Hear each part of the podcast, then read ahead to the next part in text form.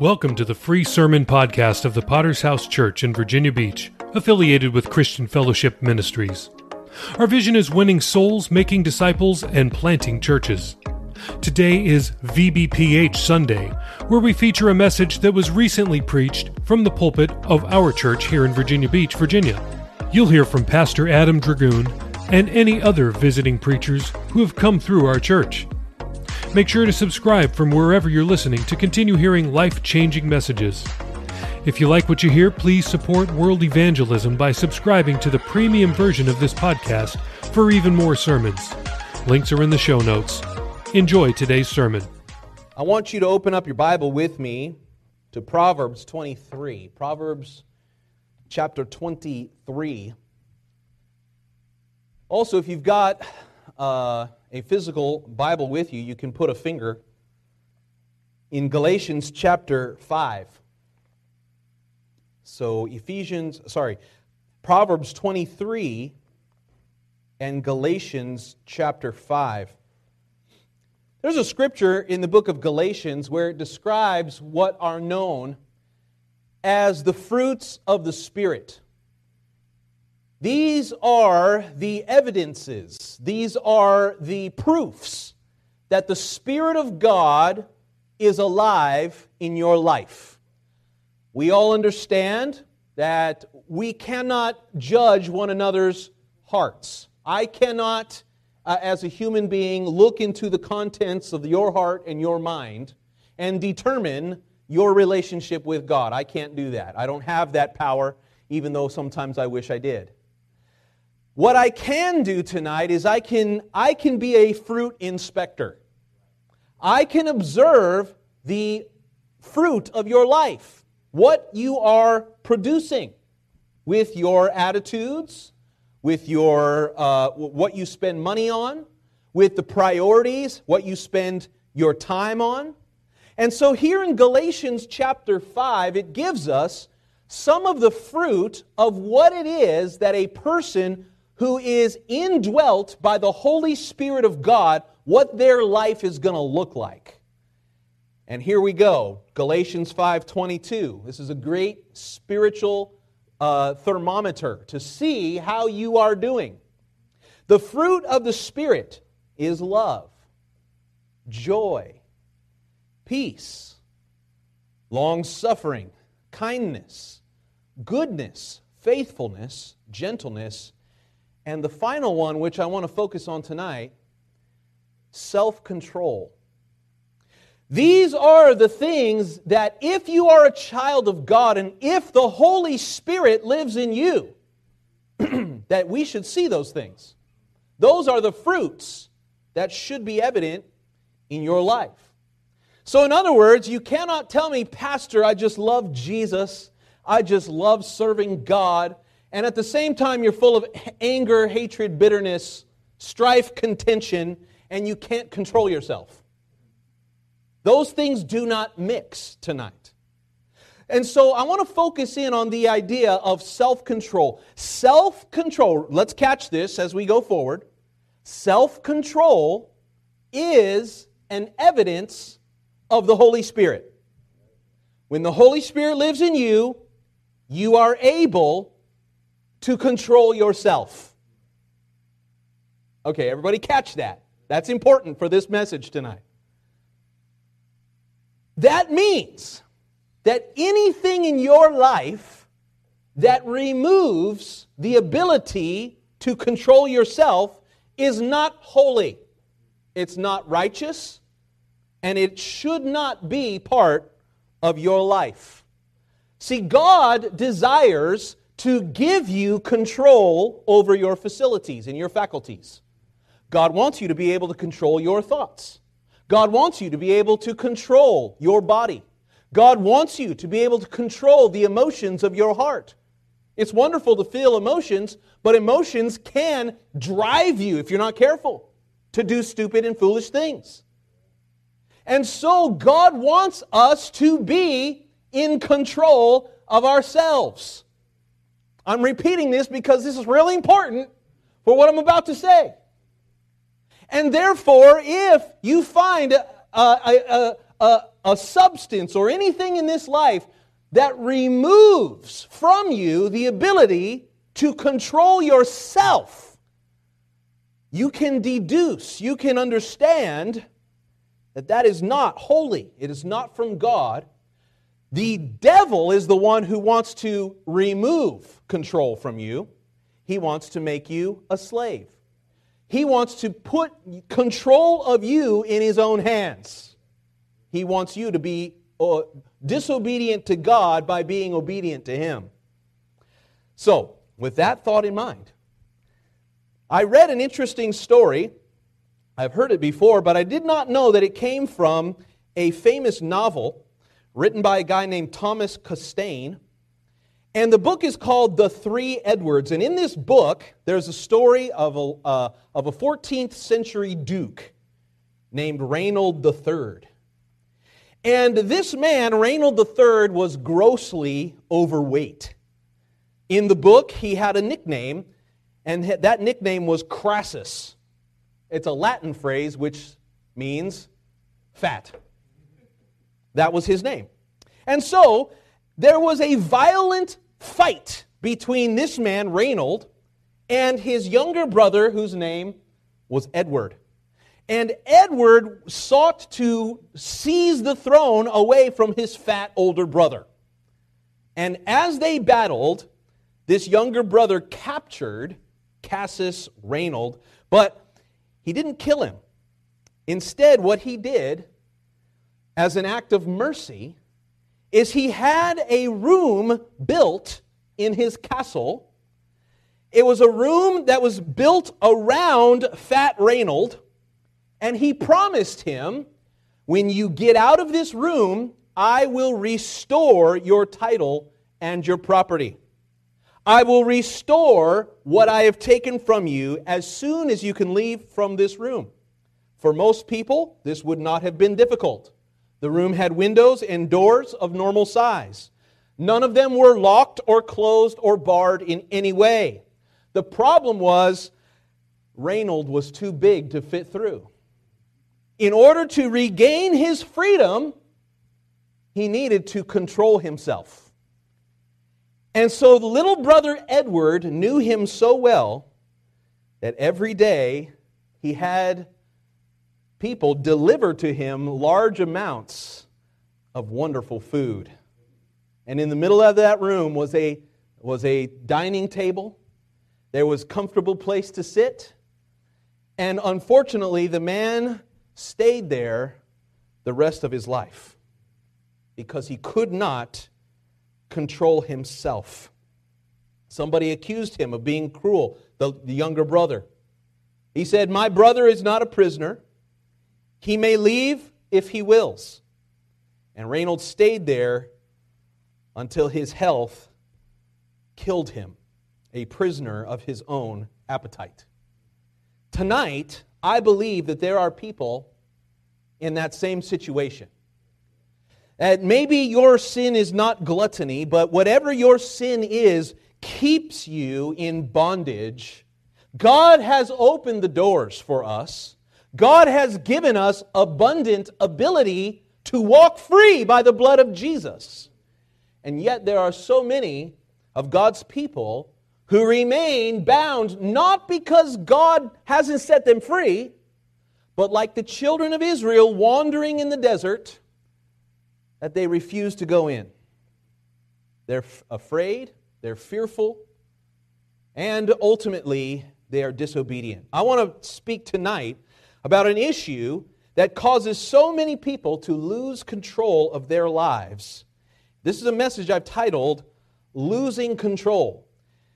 And from Proverbs chapter 23, I want to read this famous scripture, beginning with verse 20. Do not carouse with drunkards or feast with gluttons, for they are on their way to poverty. Too much sleep clothes them in rags. Listen to your father who gave you life, and don't despise your mother when she is old. Get the truth and never sell it. Also, get wisdom, discipline, and good judgment. The father of godly children has cause for joy, What a pleasure to have children who are wise. Every parent can say amen. So give your father and mother joy. May she who gave you birth be happy. Verse 29 Who has anguish? Who has sorrow? Who is always fighting? Who is always complaining? Who has unnecessary bruises? Who has bloodshot eyes? It is the one who spends long hours in the taverns, trying out new drinks. Don't gaze at the wine, seeing how red it is, how it sparkles in the cup, and how smoothly it goes down. For in the end, it bites like a poisonous snake, it stings like a viper. You will see hallucinations, you will say crazy things, you will stagger like a sailor tossed at sea clinging to a swaying mast, losing control. Father, we come by the blood of Jesus tonight. I'm praying for your grace and your mercy to fill this service tonight. Give me words to speak, Lord, that would inspire, God, that would convict, God, that would rebuke and exhort, but also to encourage and equip for the future. God, we thank you for your Holy Spirit. We thank you for the blood of Jesus, which washes us clean and gives us agency, gives us control gives us the fruit of the Spirit tonight. We give you glory for all you're going to do in Jesus' name. God's people would say, Amen. Amen. Pastor, are you preaching about alcohol tonight? Yes, I am. Now, I am not preaching about alcohol because I think that the church is full of drunkards. I don't think that. And, uh, but the reason I'm preaching this tonight is because there is a great temptation in our world today. There is a large a portion of the church of Jesus Christ who sees no problem with the sipping saint, who sees no problem with, uh, with uh, you know, going to church on Sunday morning and getting wasted on Sunday afternoon. After all, Jesus did turn water into wine, correct? And so tonight I want to I want to preach about the losing of control. There are according to my, uh, to my scholarly studies, there are at least 627 scriptures in the Bible having to do with wine or strong drink. Let me say that number to you again 627. That is more verses than deal with adultery. That is more verses than deal with theft or stealing or murder. There are more verses in the Bible about wine, strong drink, and staying away from them. 627. Now, out of that number, there are really only three of those scriptures that possibly could be interpreted to say that alcoholic beverages aren't such a bad thing. We're going to talk about a couple of those. But I just want you to get that ratio. How many scriptures does the world know about alcohol? Probably three. How many of them are quoted to you? Jesus turned the water into wine. And Paul said, a little, a little wine for the stomach's sake. Right, That, that's two out of the three. And yet those scriptures can be quoted by every drunk down at the bar. They don't understand 624 are warnings woe and judgment that will befall those who find themselves drunk and sipping alcohol. Tonight, I want to share with you why I believe that Christians should not be indulging in alcoholic beverages. There's a few issues that we want to deal with first of all tonight. So, what about this wedding at Cana? Is this a blanket excuse for the church the last 2,000 years that we can, uh, we, can, we can buy the beer, we can buy the alcohol? Uh, Pastor, I know the Bible says all things in moderation, right? That uh, it's okay to drink a little bit as long as you don't get drunk. Let's examine this story for just a moment so that we can encounter what Jesus actually did. John 2, verse 7, Jesus said to them, This is the wedding at Cana, his first public miracle. He said, Fill the water pots with water. They filled them up to the brim. He said to them, Draw some out now. Take it to the master of the feast. And they took it. When the master of the feast tasted the water that was made wine, he did not know where it came from, but the servants who had drawn the water knew. Master of the feast called the bridegroom, and he said to him, Every man at the beginning sets out the good wine, and when the guests have well drunk, then the inferior wine. You have kept the good wine until now. And this, verse 11, beginning of signs Jesus did in Cana of Galilee and manifested his glory, and his disciples believed in him. So, if you're going to understand this, you have to dive in to the understanding of the time. So many people would read that scripture and say, There it is. I have my proof. Jesus made wine and gave it to a whole wedding. That's all I need. Pass the bottle. But when you begin to examine the times in which Jesus lived, you have to understand the word that is translated into wine is the Greek word oinos, which is a general, it is a blanket term that can mean many things. It could mean the fermented wine that makes people drunk. It could also mean the fresh, unfermented product of the grapes as they were being stomped out. In addition to that, they can use the same word for a boiled down version of that juice, that fresh juice. When you boil it down, it becomes a compote or a very rich, uh, almost like a jelly or a jam. That same word, wine, could describe all three of those products. How many know there's a vast difference between them? So when Jesus made the wine, did he make the stuff that makes people drunk?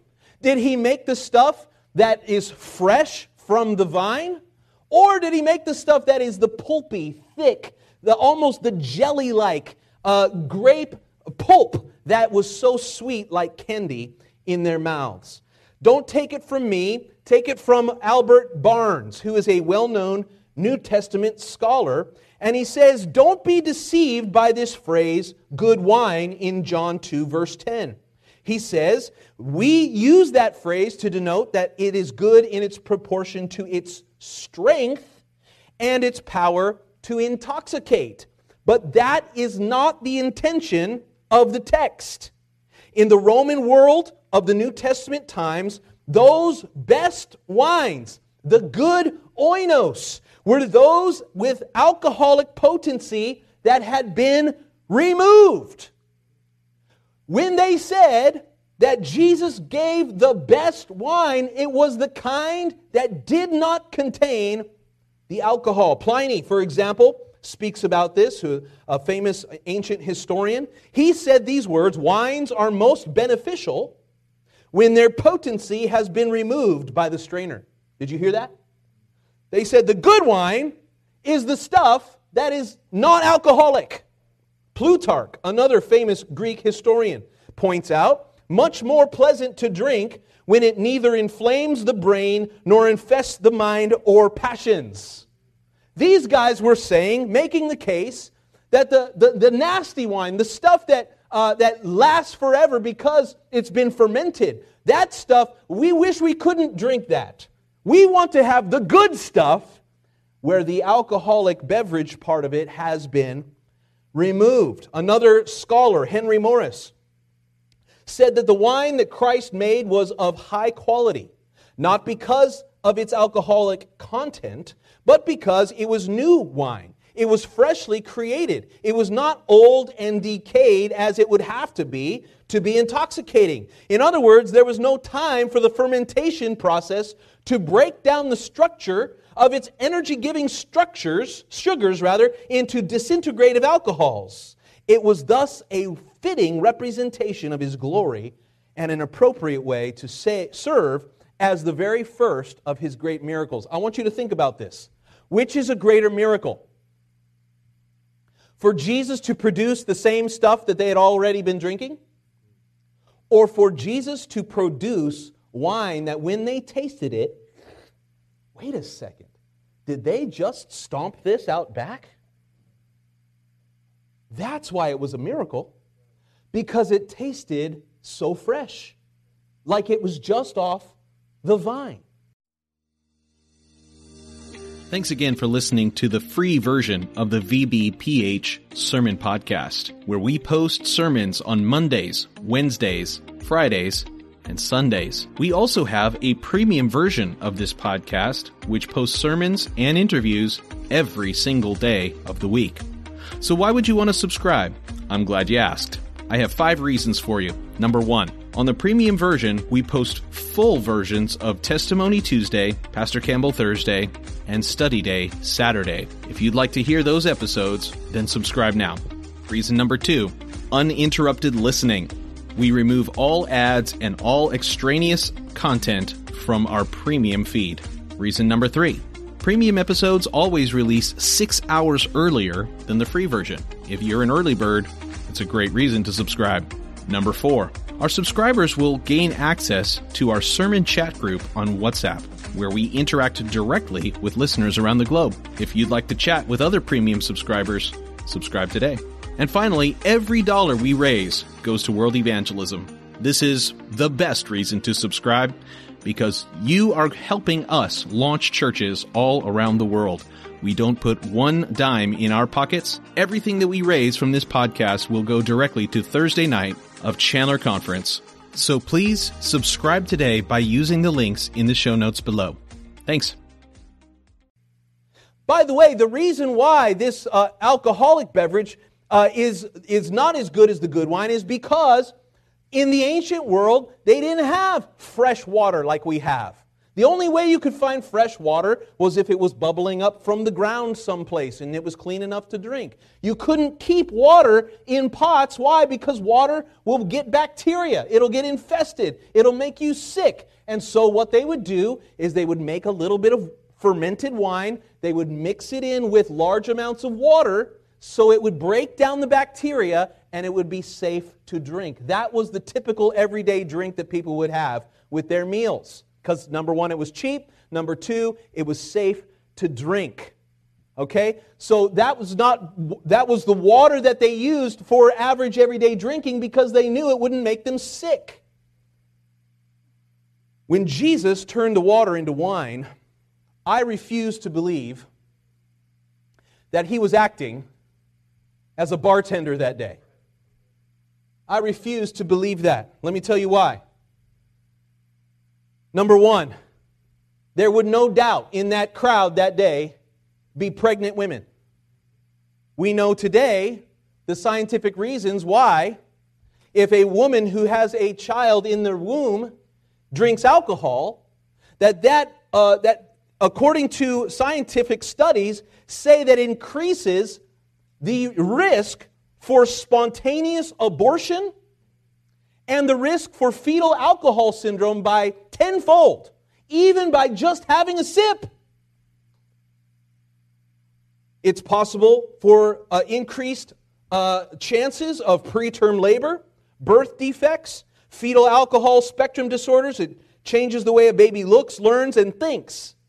Drinking uh, alcohol while a child is in the womb increases chances of giving birth to a child with all of these disorders. Are you mean to tell me that Jesus is going to uh, sanction and he is going to be okay with pregnant women uh, causing fetal issues to their babies? Another reason I've refused to believe that Jesus was a bartender that day is because there would be children at the wedding. Children who would have at that moment would have got their first taste of alcoholic beverage. Guess what? It always starts with one. And that one, if a child would drink that, they get a taste, they get a flavor. And is it possible that Jesus would have been creating future drunkards and alcoholics? I refuse to believe that too. If Jesus served alcohol to the crowd that day, then he would have had to be rebuked by Father Abraham. Can you see Father Abraham standing up in heaven saying, uh, tapping on the shoulder of Jesus, saying, Excuse me, uh, beloved son, uh, excuse me, don't you remember what happened to me when I drank wine? He drank the wine and was drunk and became uncovered in his tent. Genesis 9 21. He would have had to be rebuked by his servant Solomon. When Solomon said, Proverbs 31, verse 4, that wine is not for kings. It is not for kings to drink wine. It is not for princes, intoxicating drink, lest they drink and forget the law and pervert the justice. Jesus couldn't be a king. He would have to be rebuked by the wisest man besides himself. He would have to be rebuked by Moses as well. Can you see the line in heaven? Standing in line waiting to rebuke Jesus for this so called miracle of creating intoxicating drink. Moses said, Leviticus 10:9, do not drink wine or intoxicating. It didn't say don't get drunk. He said don't even drink it. Don't drink wine or intoxicating drink, you, your sons with you, when you go into the tabernacle of meeting, lest you die. It, will be a statute forever throughout your generations. This is instructions to the Levites for their, their priestly duties. He says, if you're going to be a priest, you cannot touch this stuff. Jesus could not serve neither as king nor as priest if he would have served alcohol that day. If Jesus was a bartender at Cana that day, he would have to be rebuked also by Ezekiel. In verse uh, Ezekiel 44 21, no priest shall drink wine when he enters the court. He would have to be also rebuked by his cousin, John the Baptist, that when he grew up his whole life without strong drink. Luke 1:15, he shall be great in the sight of the Lord. And what is the sign of this greatness? He shall drink neither wine nor strong drink, but he will be filled with the Holy Spirit. We'll, we'll get to that in a minute. By the way, Jesus would also have to be rebuked by himself. Because as he hung on the cross, there was the, the moment as he's dying and his life is slipping out of his body that the soldiers gathered around him realized the intense pain that he was in and they desired to ease his suffering a little bit. So they took a sponge and they put the nastiest kind of wine, a type of vinegar, but alcoholic in content. And they offered it to him at the end of the spear. But what happened to Jesus that day? He says, No, not even now. I'm not even going to touch it. I'm going to take the full penalty of sin. I'm not going to cut any corners by weakening it. I'm not going to remove the control of my faculties. Even in this most painful moment, Mark 15, 23, they gave him wine mingled with myrrh to drink, but he did not take it. I lost the amens a little while ago, Dave. What happened? I again, I am not accusing anybody here. I'm not that's not my aim. If the Holy Spirit deals with you, then get mad at God, not me. My point, my purpose tonight is to remind you that there are good reasons for Christians to avoid this nastiness altogether. See, the real issue of alcohol, and it's not only alcohol tonight, the real issue is the loss of control. How many understand tonight that God calls his people to a life of sobriety? That's a lot different than what we've talked about so far. Consider these scriptures 1 Thessalonians 5, verse 6 and 8. Therefore, let us not sleep as other do, others do but let us watch and be sober. Let us who are of the day be sober, putting on the breastplate of faith and love. 1 Timothy 3, verse 2 A bishop must be blameless, the husband of one wife, temperate, sober minded. What does that mean? He's in control of his mind.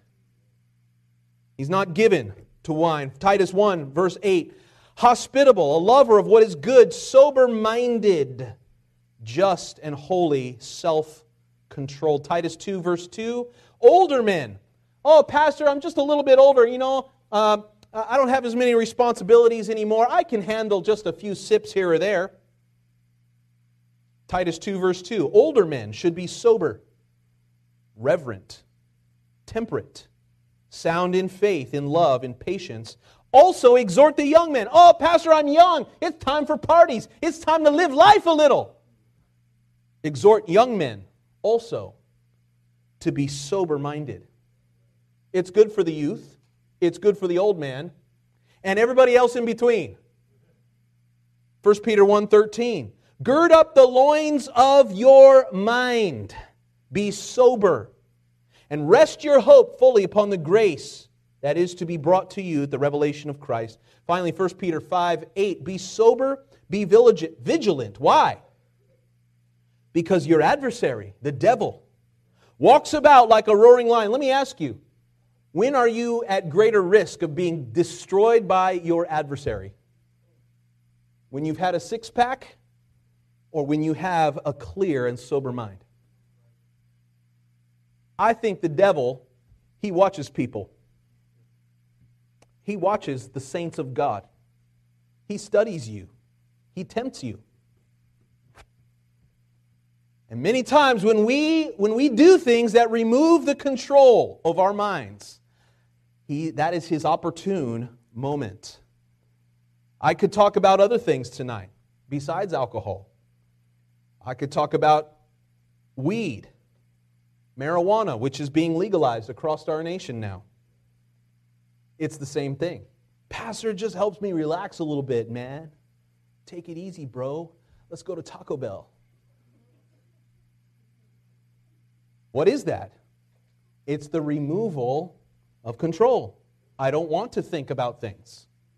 I want to chill and watch Netflix. But it's not just those kinds of substances, it could also be prescription medicines. People who get, get a prescription from their doctor, isn't it amazing how they overprescribe things? Isn't it amazing? Doc, I got a little toothache, right? You go to the dentist. They do a procedure, right? And here's two weeks of oxycodone to make you feel better. What? Now, just give me one, man. Just get me through tomorrow and I'll be okay. But the doctor, you know why they do that, by the way? Because every prescription they write, they get a kickback from the drug company. They're making money off of addicting good and godly people in churches. And you could be sitting in church on Sunday morning. You didn't crack open a beer bottle. You didn't, uh, you didn't take a toke off of your, off of your uh, bong, but you could be taking pills that do exactly the same thing removing control and sobriety from your life. God forbid. You know what the opiate of the masses is? Entertainment. There are those in the house of God. Maybe you're not drinking alcoholic beverage or smoking weed or popping pills, but for you, YouTube is exactly the same thing. Or TikTok. You know, that, that format of the 15 second video or less, there is something especially addictive about that. And it's not just on TikTok these days, it's, it's invaded every other social media platform. It's on Facebook, it's on Instagram, it's on Twitter. The 15 second viral video has the ability. And if you're not careful, you can find yourself sitting there an hour and a half.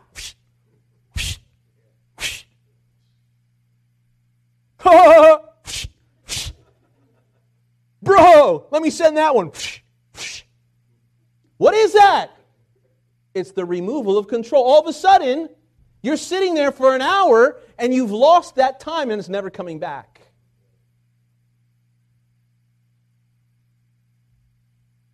I better move quickly tonight.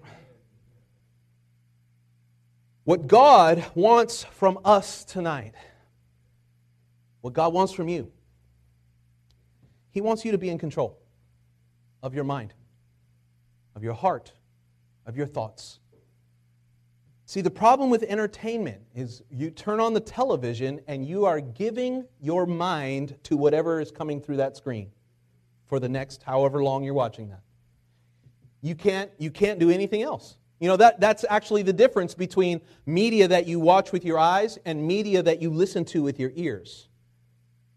When, you, when your auditory system is involved, uh, you're listening to maybe an audiobook or you're, you're listening to podcasts that cause you to think. That's what I do a lot. And the auditory system, your brain is still active. People who study brains and brain waves have proven this to be true. There's a section of your brain that, that continues to filter out things that you don't agree with. You say, oh, no, that's not right. I'm thinking through these things. But when you're looking at a screen, that part of your brain completely shuts off. And you become like an open door to whatever comes across that screen, just go straight in there, man. And you begin to receive things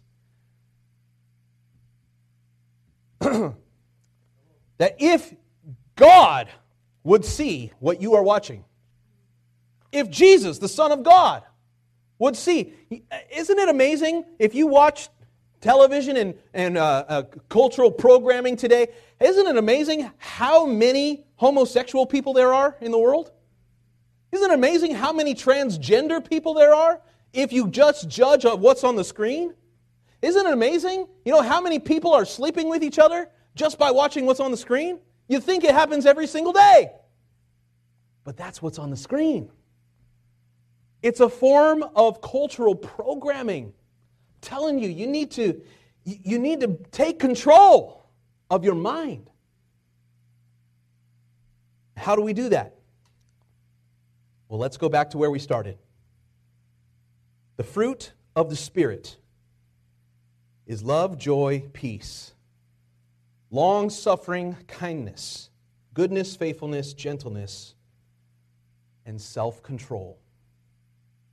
What I can say to you tonight is that those people who find themselves caught losing control, whether by alcoholic beverage, by drugs or prescription medicines, by entertainment, or short form video like TikTok, every one of those, I can guarantee you, you're not filled with the Spirit at that moment. Not the Spirit of God. There's a reason why that alcoholic beverages are also known as spirits. You ever seen that? Maybe at a, at a at the ABCs. Isn't it amazing that when the pandemic happened, everything shut down, the liquor store stayed open, the ABC down the street, they never closed their doors. Those are also spirits. They're not Holy Spirits, that's for sure. There's a reason why they're called spirits. Because when you are filled with those spirits, there's no room left for the Holy Spirit. Ephesians 5, verse 18. Can't get any more direct than this. Do not be drunk with wine, which is in dissipation. What does that mean? It means it's a waste of time. Instead, be filled with the Spirit. In my Bible, that's a capital S. Do not be drunk with wine, but be filled with the Spirit. Can I tell you something tonight? God's people, and especially those of the Pentecostal persuasion, we've got something way better than wine, than Bud Light. Uh, some people say it's Budweiser. I call it Bud Dumber. there is something so much better than, than the ganja. There is something so much better than the pill that you are popping. We have the Holy Spirit, which doesn't leave you high and dry or with a hangover in the morning. It doesn't leave you in a foreign couch that you don't know where you are in the morning. Doesn't, doesn't lead you to the back seat of somebody else's car. It doesn't lead you to places you don't want to go. Oh, the Holy Spirit, when He fills your life, He fills you with joy and purpose and peace and understanding, revelation of God. Acts 2, verse 15. Isn't this amazing? That when the Holy Spirit arrived to the church for the first time and he began to fill each of them as they were there in the prayer meeting, the Holy Spirit, like tongues of flames of fire, came and rested on them. They began speaking with new tongues. And the people who were gathered there looking at this, they said, Those people are crazy. How can they be getting drunk? It's only nine in the morning. That's what they assumed because the people were so happy. They were so filled with joy. They were so exuberant about their worship and their life with God that they said the only thing that can make people that happy is got to be it's got to be drink. But Peter stood up that day and this is what he said. These are not drunk as you suppose. It's only the third hour of the day. That's 9 a.m.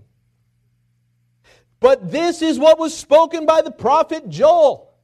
It shall come to pass in the last days, says God, that I will pour out my spirit on all flesh. Your sons and your daughters shall prophesy. Your young men shall see visions. Your old men shall dream dreams. And on my men servants and on my maidservants I will pour out my spirit in those days, and they shall prophesy. Prophesy. I want to tell you, I don't believe Jesus is a bartender, but I do believe Jesus will send the Comforter to you. I do believe He wants to fill you with His Holy Spirit. I want to give you one last reason why, as a believer, you should stay away from the strong drink as the Bible so clearly shows us. And that is what Paul argued. He said, I can eat meat that's been offered to idols. It's not a big deal, right? We know idols are just they're, they're just they're statues. Doesn't mean anything. But he made a case. He said, if I am with another brother in the Lord who is maybe is weaker in the faith, and if by me eating that meat that's been sacrificed, if he sees me doing that, causing him to stumble, causing him to have an issue of faith, causing him to fall away from the Lord, he says, I'll never eat meat. I'll never even touch it. It's permissible for me. I don't have a problem. Not going to send me to hell, but him. My friend, my brother, one who's saved from their sin. I don't want to be the stumbling block for somebody else. That's why the sipping pastor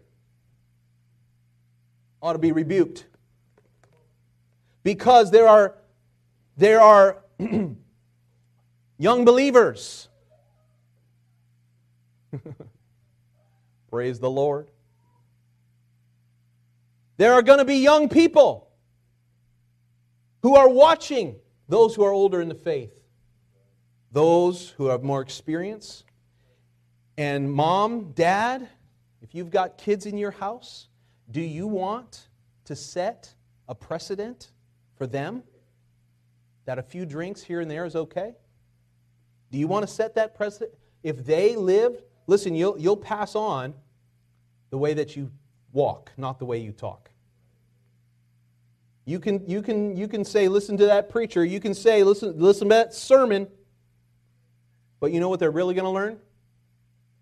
What you live, how you act. And so tonight, I want to encourage every person here be filled with the Holy Spirit so that you don't have to lose control of your mind. Let's bow our heads tonight, close our eyes for just a moment. Thank you so much for listening to the sermon podcast of the Virginia Beach Potter's House Church. Were you blessed by today's message? Let us know. Please leave us a rating on Apple Podcast or on Podchaser. We'll be back next time with another life-changing word from heaven. God bless.